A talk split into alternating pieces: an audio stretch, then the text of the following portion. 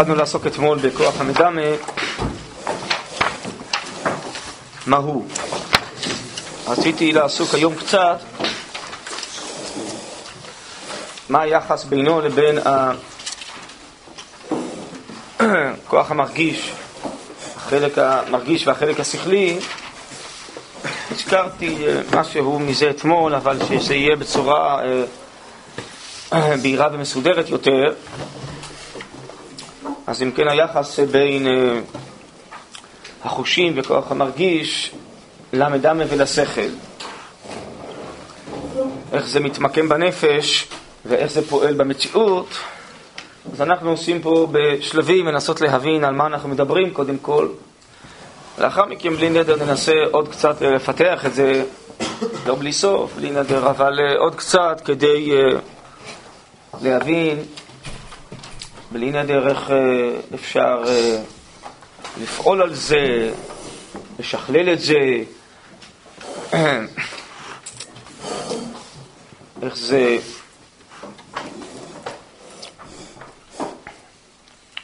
אה, יכול אה, לעזור ולהשפיע על העלייה השכלית, הרוחנית של האדם. אז אה, יש בזה עוד צדדים שצריך בלי נדר לעסוק. כאן זאת אמצע של סוגיה, אז אני רק אגיד לכם בכלליות על מה היא מדברת. סופר פה בגמרא שרבי זיירא, תראו למעלה בגמרא, מצא את רבי יהודה שהיה פיתחא דבי חמוה וחזי ידעה ובדיחא דייתי שהייתה לו איזו שמחה עליונה הכוונה היא שזה כל מיני השגות עליונות, ככה הרב קוק כאן מבאר ואי באי מיני כל חללי עלמא ואמר לי, אם הוא ישאל אותו על כל מיני דברים בחללו של העולם, גם דברים טבעיים, למה הם נבראו בצורה מסוימת ולא בצורה אחרת, אז הוא יסביר לו. נדמה לי שהזכרתי פעם שהרמב"ן כותב בדרשת תורת השם תמימה, שחכמי ישראל, גם מתוך התורה, כמובן מהחלק הרזי שלה, ידעו הרבה ידיעות גם על הטבע, וכמובן הסברים עוד יותר עמוקים על תכלית הטבע, תכלית הברואים.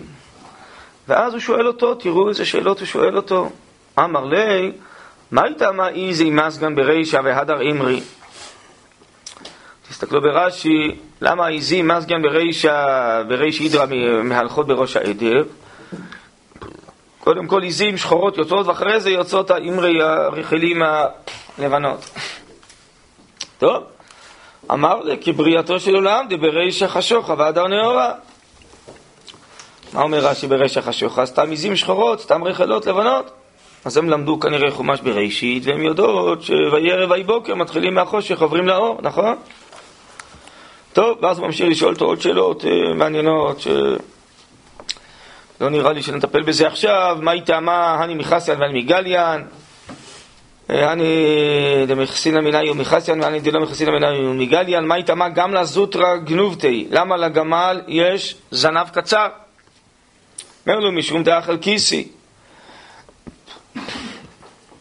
אה, הוא אוכל, תראו למטה ברש"י, בין הקוצים, לפיכך זנבו קצר כדי שלא ידבקו בו הקוצים. מה הייתה מה תורה אריכא גנובתי, למה לשור יש זנב ארוך? משום דדייר באגמי, הוא בא לקרקושי בקי, הוא גר בנהר, צריך להבריח את היתושים.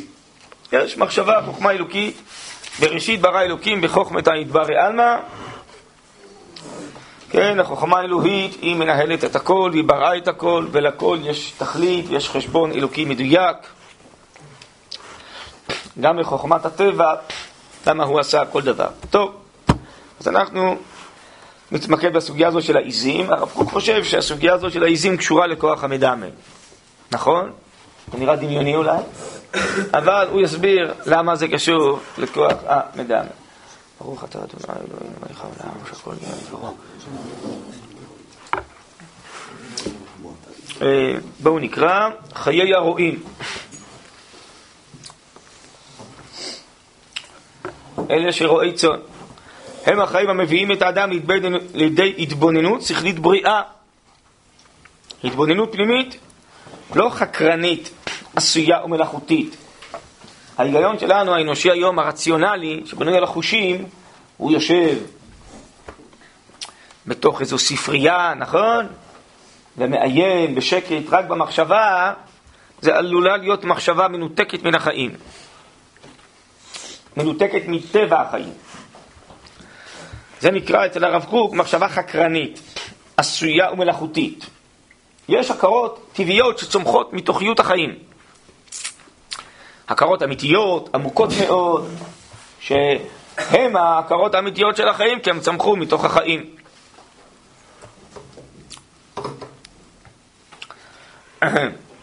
בישיבה שלומדים, אז בעצם הדברים מתאחדים ומשתלבים, נכון? אנחנו לומדים מתוך להט. בית המדרש מלא, נכון? צעקות ודיונים וקולות, כי אדם בעצם חי, מאמין במה שהוא אומר. ומנסים ללבן את האמת. וכשהאמת הזאת היא, אה, לא מרגישים שהיא טבעית, שהיא אמיתית, שהיא מתאימה להסבר, הסוגיה, הנושא, אז אה, מתווכחים על זה בלהט.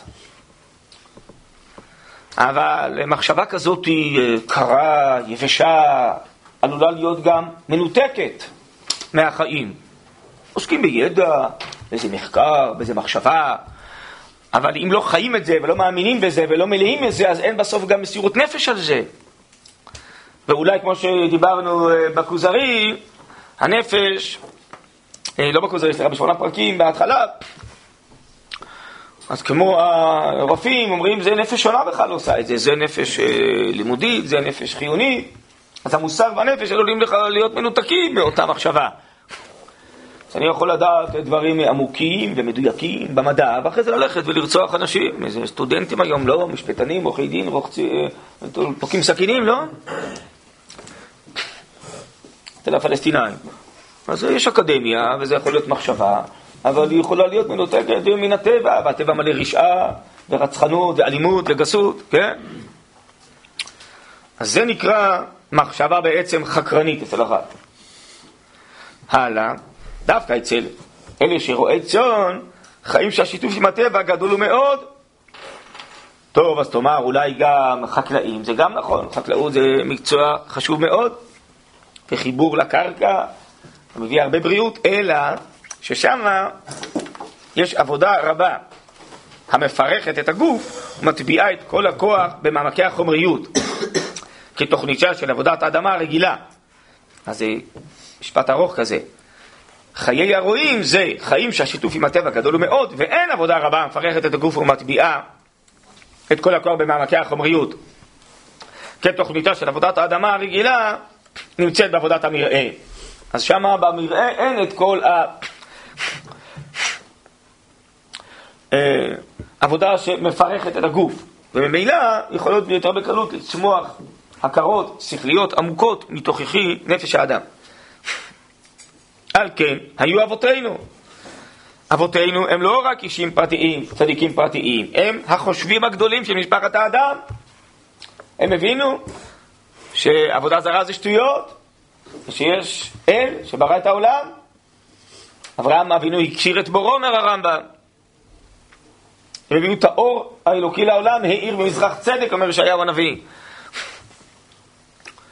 אז הם, אותם חושבים גדולים, הם ששאפו לתיקון העולם, להטבת העולם, להעלאת כל העולם. על כן היו אבותינו החושבים הגדולים של האדם רועה צאן. טוב, אז קודם כל הרב קוק מבאר פה למה הסוגיה הזאת של המחשבות האמיתיות מתבררת דרך העיזים. סביב העיזים. זה גם כן לא במקרה פה כל העניין. ובאמת הרבה מגדולי ישראל, נכון שבתנ"ך היו רועי צאן, שרבינו דוד המלך, נכון? ועוד. טוב, עכשיו הרב יתחיל לבאר את הסדר הזה שבנפש, בין החוש, המדם והשכל. הדרך של התעלות המחשבה. מתחיל תמיד מרעיונות עמומים. מחשבות מטושטשות.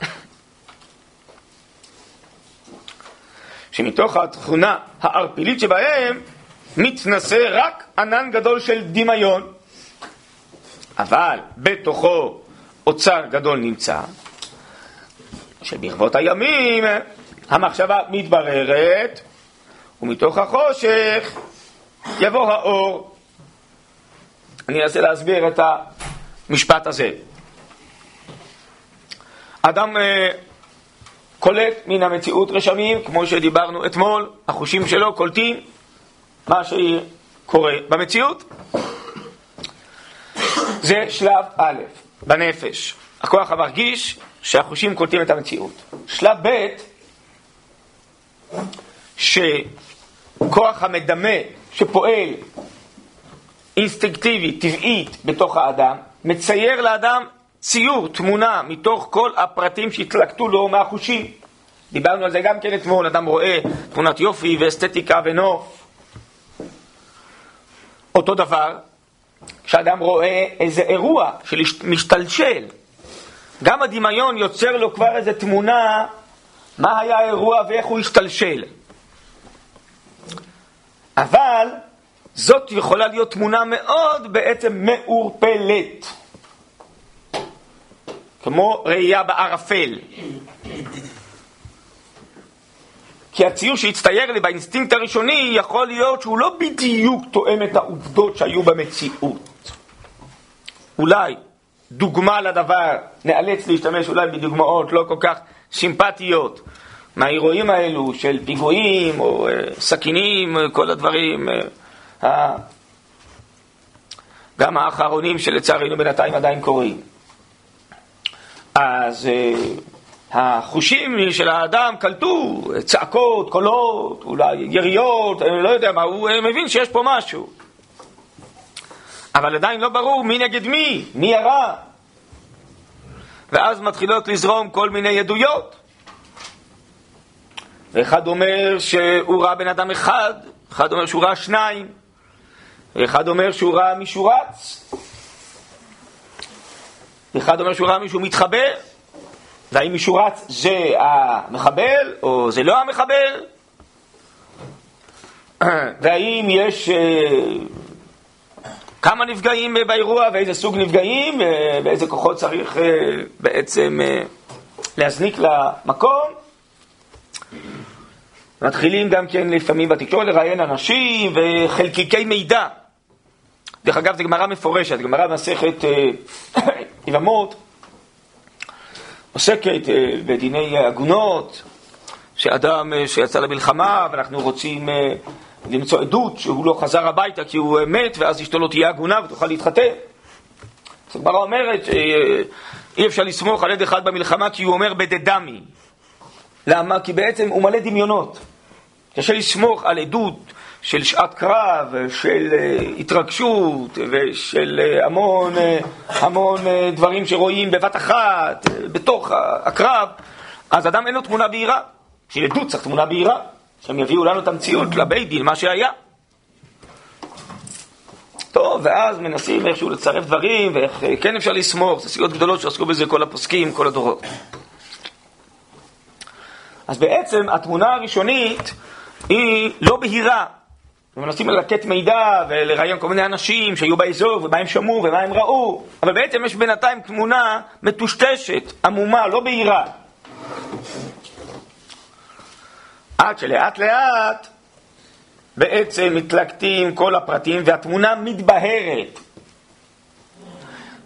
שמגיעים אה, חוקרים של המשטרה ושל השב"כ וכל מיני גופים, ואז הם מלקטים את כל העובדות ורואים בדיוק מה נשאר בשטח, ואז בודקים מהרבה זוויות של אנשים, מה הם ראו, ואז מתברר, היה פה אדם אחד, היה פה שניים, כן?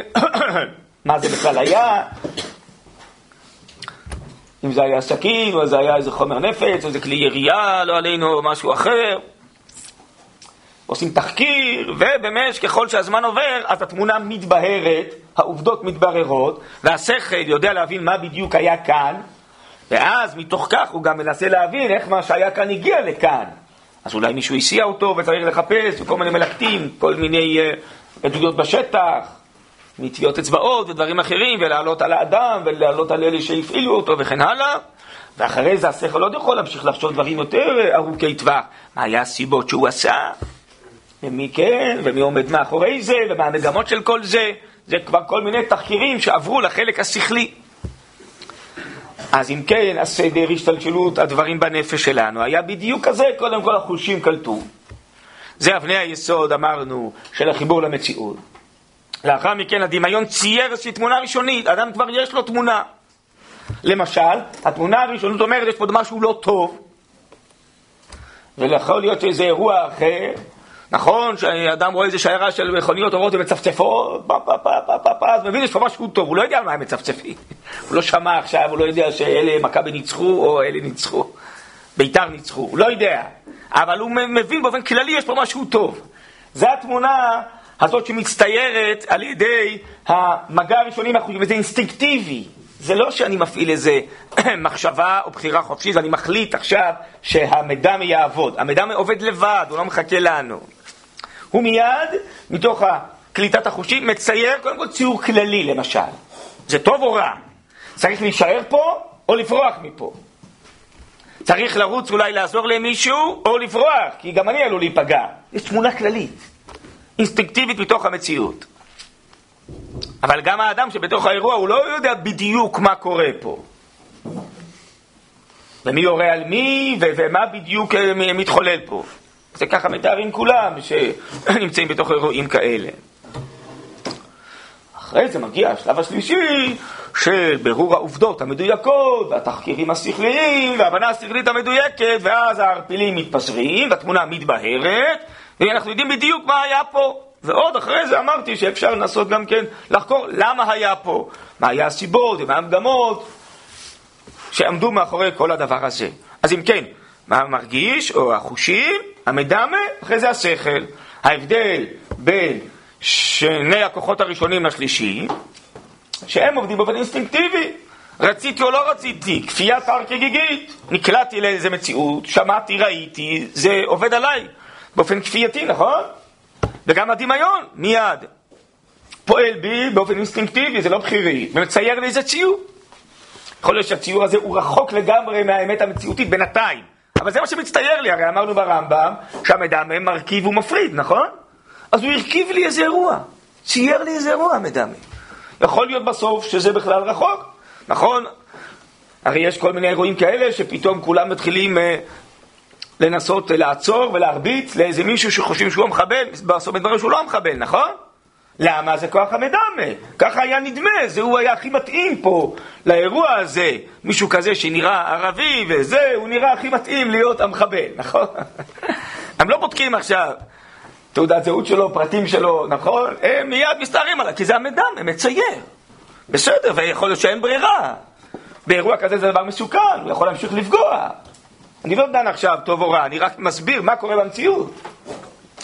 אז המדמה מצייר כבר תמונה, ונראה שזה האדם אה, המסוכן, שככה היה. יכול בסוף שיתבררו הפרטים, יתברר שונה ממה שהמדמה צייר.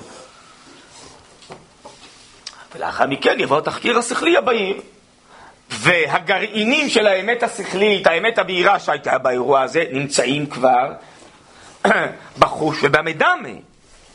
הזרעים של השכל נמצאים, אבל הם עוד לא גדלו, עוד לא נבטו. יכול להיות שמכוסים בהרבה מאוד חושך וערפל, ובעצם משהו עמום מאוד.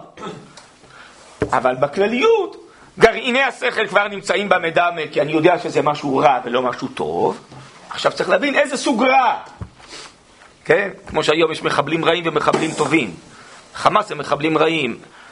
אבו מאזן זה מהמחבלים הטובים, צריך לבחון, יש גם סוגי מחבלים, אז זה אחרי זה, השכל יבוא ויבחן, מאיזה סוג מחבלים, יש דאעש עכשיו, אל-קאידה, כל אחד, כן, ההוא נהיה צדיק, כבר יש מישהו יותר רשע.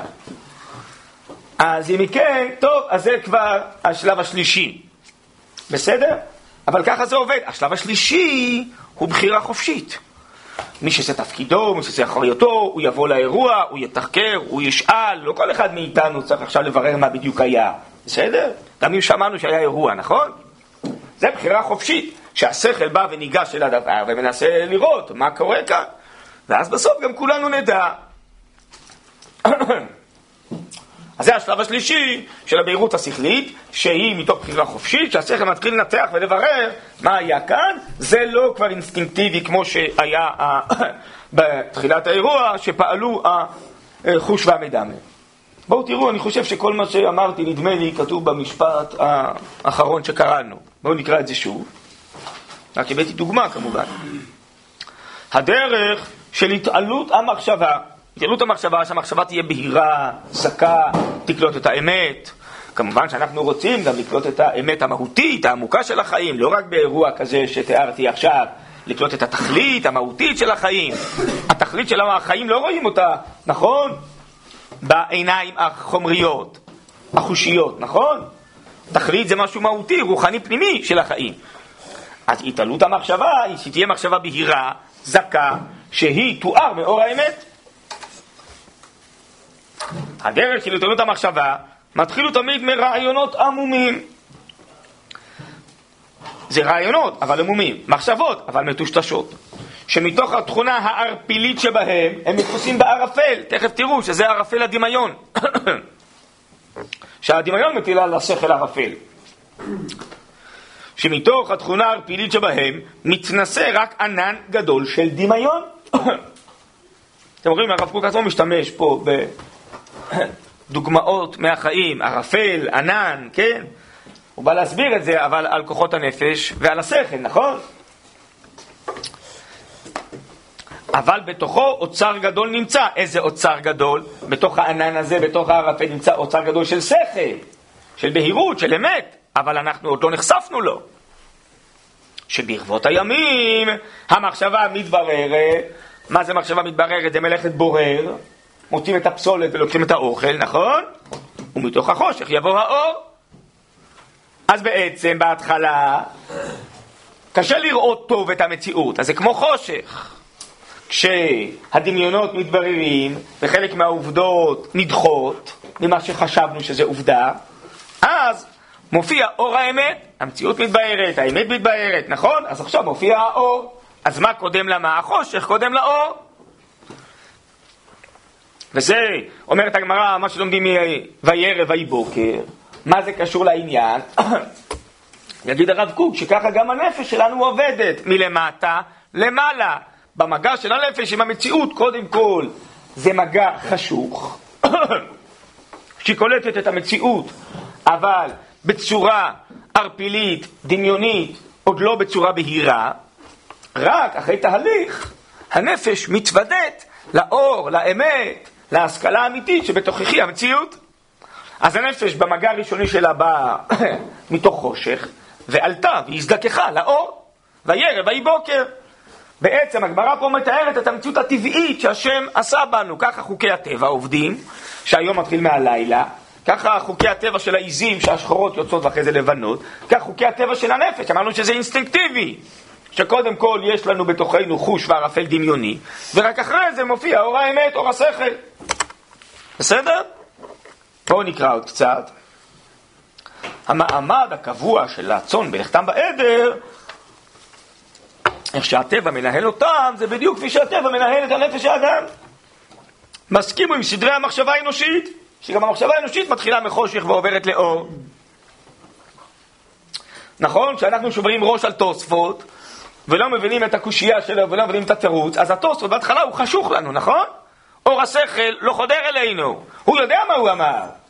התוספות מלא אור, נכון? מלא הערה שכלית, אנחנו, בעינינו זה חשוך, לא מבינים מה הוא מקשה, מה הוא מתרץ, נכון? אם נצליח להבין בעצמנו או בעזרת מפרשים, אז יבוא האור, כן, לתוך הנפש שלנו, והנפש תצא מחשקתה לאורה, וחשיכה מאפלה לאורה, נכון? אז ככה גם אנחנו כל הזמן עובדים מלמטה למעלה.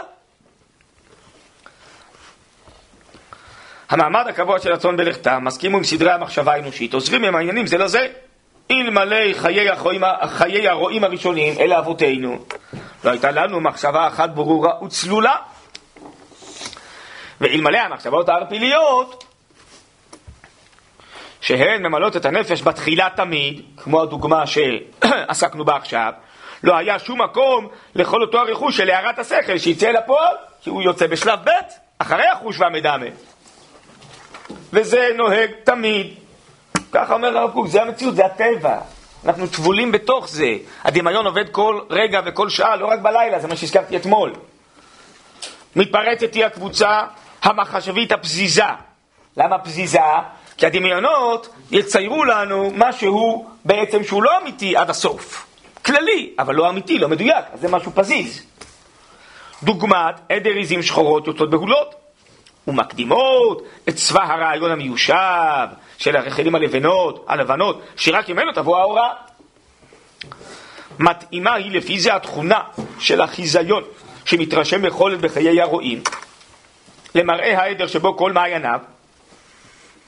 זה מתאים לתכונת סדרי המחשבות ההולכות ועולות, כן, בתוך נפש האדם, יוצאות מתוך עדר המעונן, המלא מחשקים, שהוא מקדים לבוא בתוך נפש האדם, יש הרבה דמיונות וציורים על האדם בהרבה נושאים, שהאדם, נכון, בכל מיני נושאים אקטואליים, נושאים אחרים של השקפת עולם על החיים, יש לנו כל מיני רעיונות, לכל אחד מאיתנו, באופן טבעי, מתוך כל מה שהוא חי וקלט עד היום, יש לו זו דעה, נכון? אבל הדעה הזאת יכול להיות שהיא לא מספיק בהירה, מדויקת, אמיתית, קולעת למטרה השכלית, המהירה, וודאי לכוונה האמיתית של הרצון האלוקי של התורה והקדוש ברוך הוא. יכול להיות שהיא מחשבה מטושטשת, מלאה המון ערפילים דמיוניים בעצם. עד מתי? עד שיבוא הרב צבי יתחיל לצעוק, לא? ואז יתפזרו חלק מהדמיונות, והוא יבאר הרבה יותר טוב מה האמת השכלית, הבהירה, ביחס לנושא הזה. זה אותו דבר. למה יש לנו שאלה? כי אנחנו עוד לא זוכרים שהכל בהיר לנו. שהמחשבה מיד בהירה, אנחנו צריכים ללמוד. בעזרת עצמנו, בעזרת אחרים. ולאט לאט המחשבה מתבררת, ואז היחס למציאות, המחשבות על המציאות בכל מיני נושאים נהיות הרבה יותר בהירות, מדויקות, אמיתיות, לחשוב, להתייחס לנושא הזה באופן אמיתי. ככה אנחנו עלולים להיות מלאי דמיונות ביחס לנושא הזה.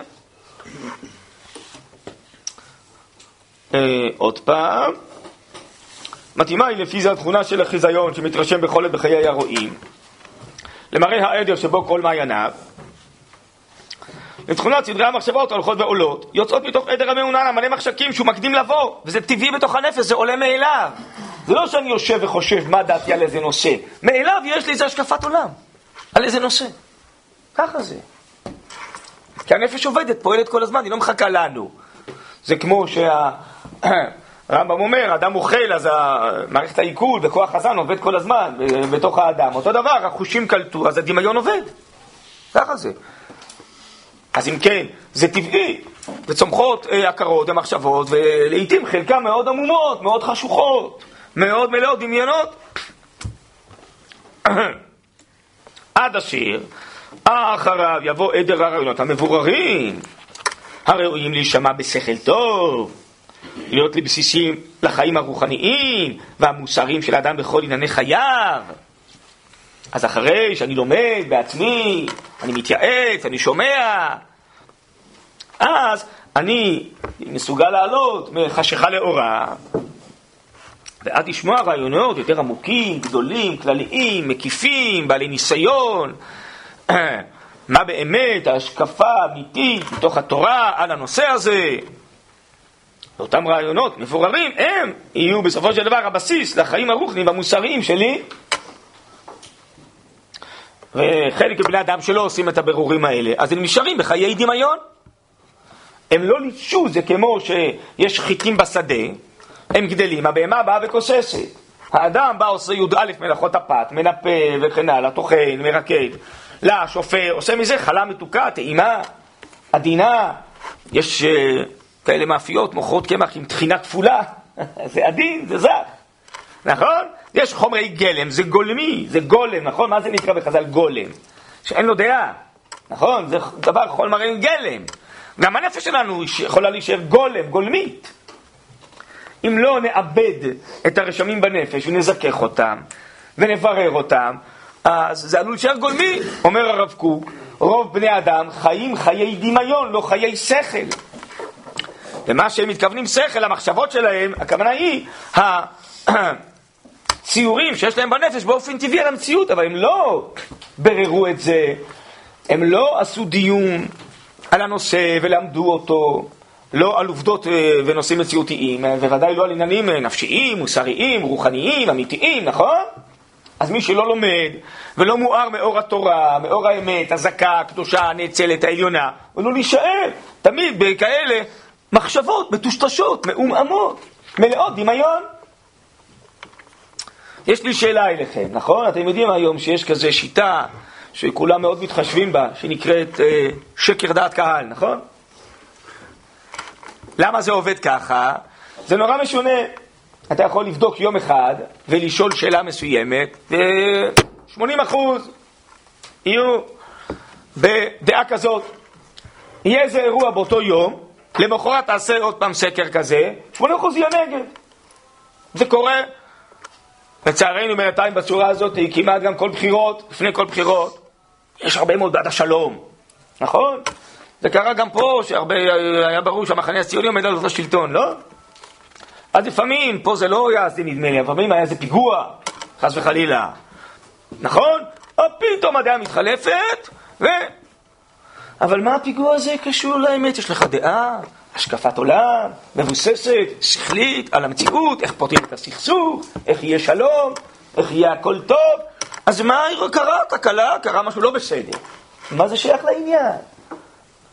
יש לך איזו שיטה ברורה, אז כל מכשול, כל דבר מסית אותך? מה, כמו שכתוב בפרקי אבות, אדם הוא כקנה, כעץ בלי שורשים של כל רוח באה ועוקרתו והפחתו על פניו? אז איך זה יכול להיות שתוך יום אחד השתנתה הדעה? התשובה היא פשוטה מאוד.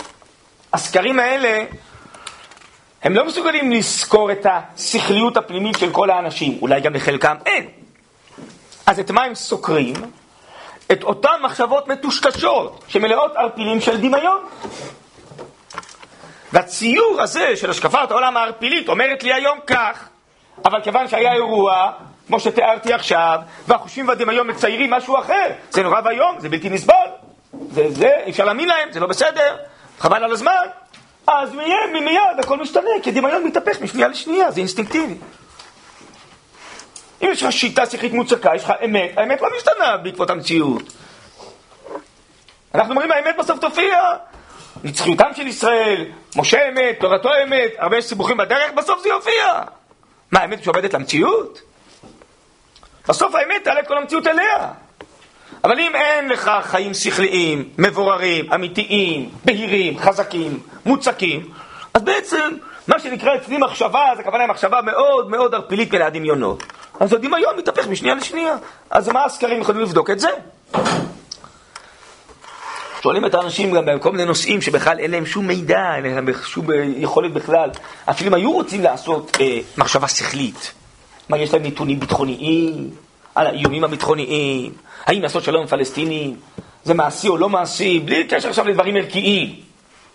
צריך נתונים. אז בלי עובדות בנתונים, איך הוא יכול לעשות מחשבה שכלית? אלא מה, יש לו ציור כזה. הציור הזה, ממילא. אתם יודעים, יש בזה גם הרבה תחכום, הרי דיברנו אתמול על יופי ואסתטיקה וכן הלאה.